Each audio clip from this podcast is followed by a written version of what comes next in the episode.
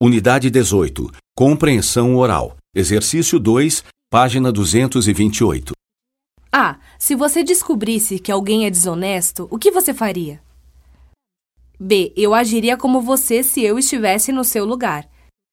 C. Se o chefe soubesse o que você fez, você perderia o emprego na hora. D. Mas eu não diria nada se ele perguntasse. Pode ficar tranquilo. E. Se eu quisesse prejudicar você, eu mostraria os e-mails do mês passado. F. Se você fosse honesto, não teria esse tipo de problema.